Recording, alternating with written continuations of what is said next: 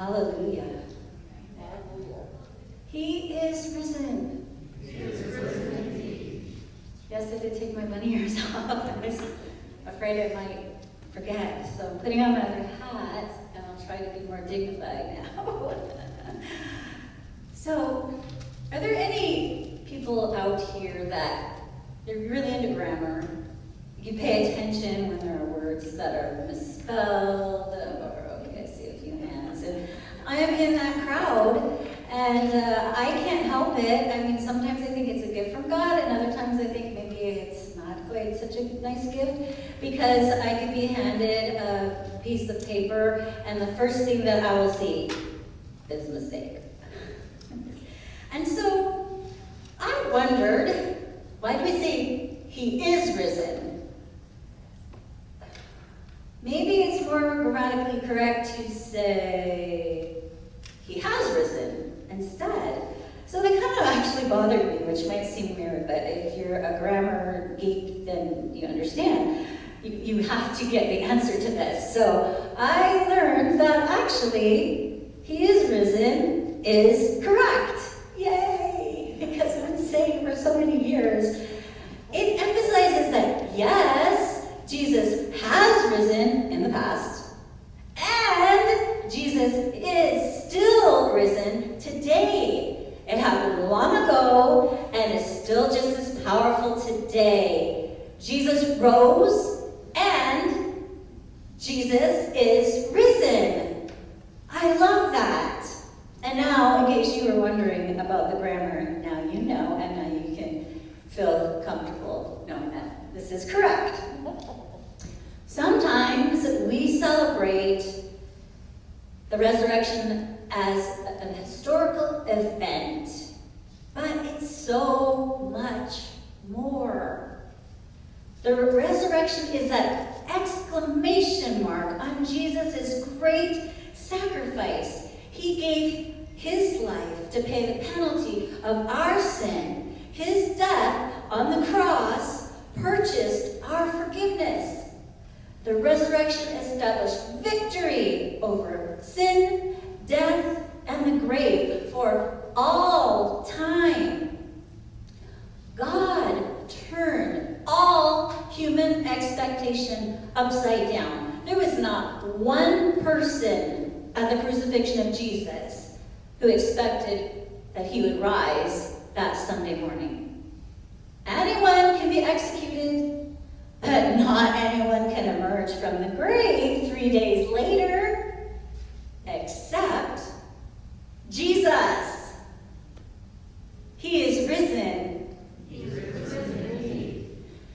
The Easter season is such a significant time because we bring the resurrection of Jesus back to the forefront of our awareness. The resurrection is central to being a follower of Christ. It's the guarantee, the security of eternal life. In fact, the Apostle Paul states in 1 Corinthians 15 that without the resurrection, our faith is useless. If hope in Christ is only for this life, we are more to be pitied than anyone else in the world. But the resurrection is real today. It really matters. He is risen. And the reality of the resurrection provides first real forgiveness. Now, when I was a young mom with four kids, ages five and under, we ended up having five children. We had a scraggler, but for a while, um, we had four children, very, very close together, and it was a fun time. We loved those years.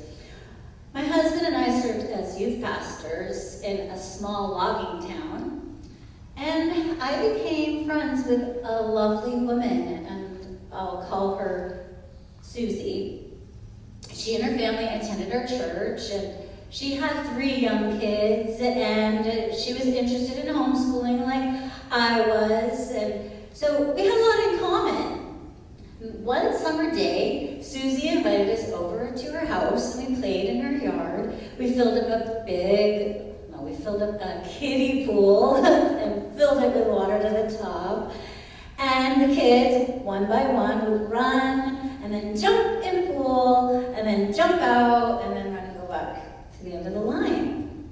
Well, somehow in the midst of all this fun, I really don't know what happened, but all of a sudden, one of my sons decided it would be a good idea to try to hold Susie's 18 month old daughter under the water to see what would happen. I was horrified. It was shocking. And both Susie and I ran to that kiddie pool and I yanked my son off of his baby. She pulls her baby out of the pool and baby was okay, just crying and kind of traumatized, understandably so. Well, I was super, super embarrassed and mortified that one of my kids I'm a pastor's wife. One of my kids did that. Um, so we left, we went home, and I kept trying to reach out to Susie. And this was before cell phones. And so I would call, would no answer. Sometimes I would call, then I would go to uh, the answering machine, and I would leave a message, and she wouldn't call back. And her family also stopped going to church for a few weeks, and so I was really getting worried. Finally, one Sunday, Susie and her family came to church, and she tried very hard to avoid me. But I wasn't going to let that happen because I knew that we needed to deal with this situation. And I came up to her, and after a few moments of small talk, I said, Susie, I'm so sorry about what happened. Would you please forgive me? And she looked at me and she said, Yeah, I forgive you, but I never want to spend time with you again. That hurt. And it also isn't real forgiveness. Jesus' forgiveness is complete. In Isaiah 118, it's described as this Come now, let's settle this, says the Lord. Though your sins are like scarlet, I will make them as white as snow. Though they are red like crimson, I will make them white as wool. When it comes to doing laundry, what are some of the toughest stains get? Is that, did you say eggs? No stains. Oh, yeah, okay. What else is hard to get out? Blood, yes, blood is hard to get out. Also, grease or um, ketchup, paint, yes. Grass, yeah, okay. I think we have all had experiences with very difficult stains. And it's interesting because you can scrub, scrub, scrub, scrub, scrub, and throw it in the laundry and pull it out, and it's still there. Okay, scrub, scrub, scrub, scrub, scrub some more. And you can try so hard, and you can even use the products that say that you will, it will get that stain out. But most of the time, if you look at it closely, you can still see it. But when Jesus forgives, he forgives completely. And no matter what choices you might have made or what kind of lifestyle you have lived, he will take those things that are bright red, red like scarlet and red like crimson, that is bold, bold red. He takes those things and makes them as white as freshly fallen snow. Just think back just a few months ago when the snow was falling. How beautiful, how beautifully white. Or as white as pure wool. Wow. When we trust Jesus as Savior, God forgives us and frees us. And not only that, he rescues us from the kingdom of darkness and transfers us into the kingdom of his glorious Son. We have a new residence, and we're welcomed as one of his own. The reality of the resurrection also provides real victory. One of the major themes in the Bible is spiritual warfare. We see before the creation of the world that the devil existed, and his job was to steal, kill, and destroy. And then in the Garden of Eden, the devil was able to tempt and trick the first man and woman. They listened to the devil and they disobeyed God. In that instance, it might have seemed like the devil had won. But even then, the Lord announced right away that one of the descendants of that man and woman would crush the devil's head. So when Jesus was crucified, fast forward centuries, millennia, God laid on him the sins of the world, and the devil thought he had won. He, the devil, had successfully used people to kill the Son of God, the one who was supposed to crush his head. He was dead. So I imagine the devils and his demons, his cohorts, they got to party for a little while, celebrating their victory. But it was short lived because a miracle happened. The Holy Spirit breathed new life into Jesus, and he was resurrected from the dead. And it was announced by angels, and Jesus revealed himself to followers, and the devil's kingdom was stripped of power because Jesus defeated sin. Jesus defeated death, and Jesus defeated the grave. You can see that empty tomb on the screen.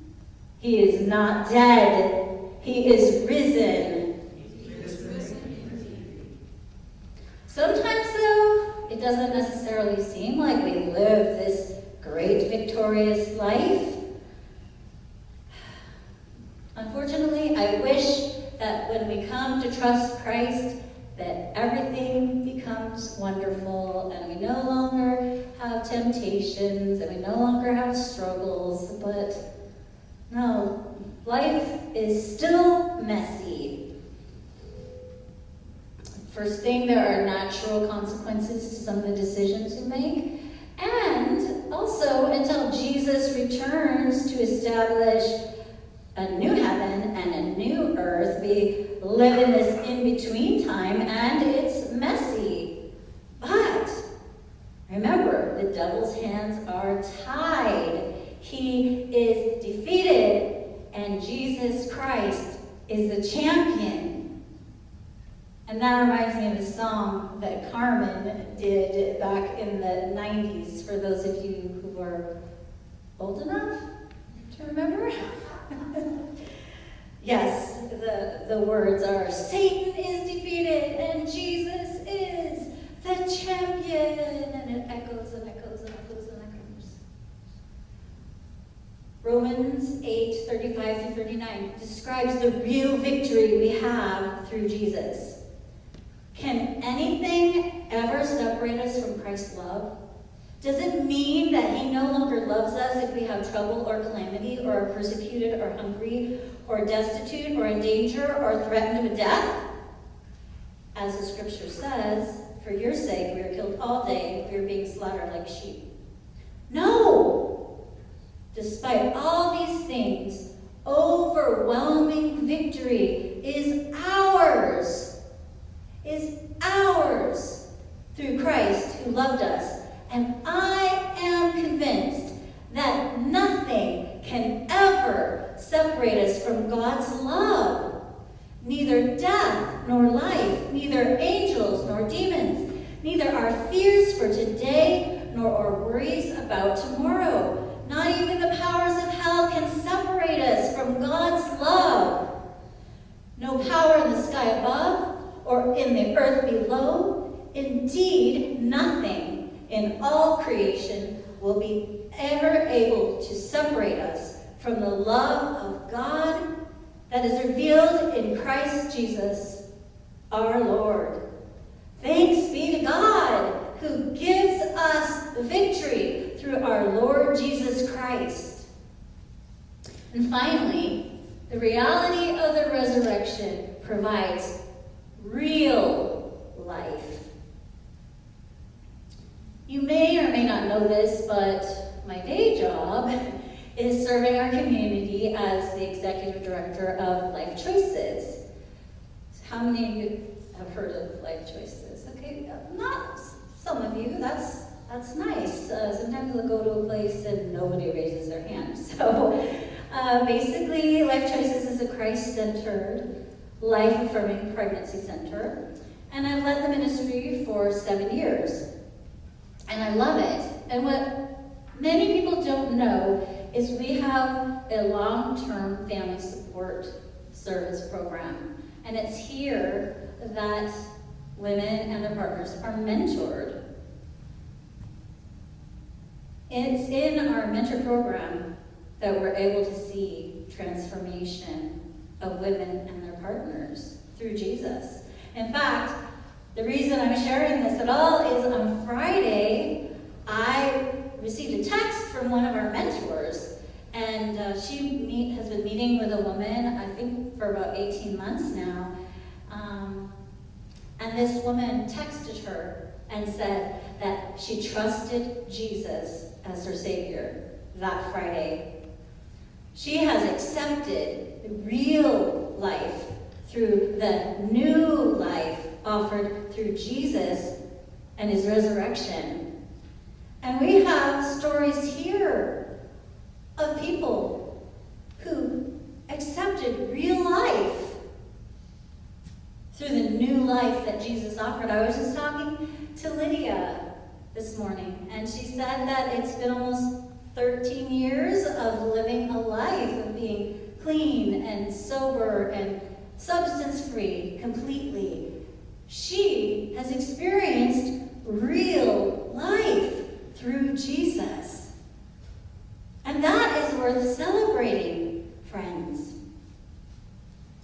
All praise to God, the Father of our Lord Jesus Christ. It is by His great mercy that we have been born again because God raised Jesus Christ from the dead. Now we live with great expectation. That's from 1 Peter. He is risen. He is risen That phrase, born again, is kind of interesting. And I remember when it was popular for Christians to talk about being born again and uh, when we would go out in public and talk to people that we didn't know. Uh, we, our opening line was, Hi, have you been born again? We've got a lot of interesting looks.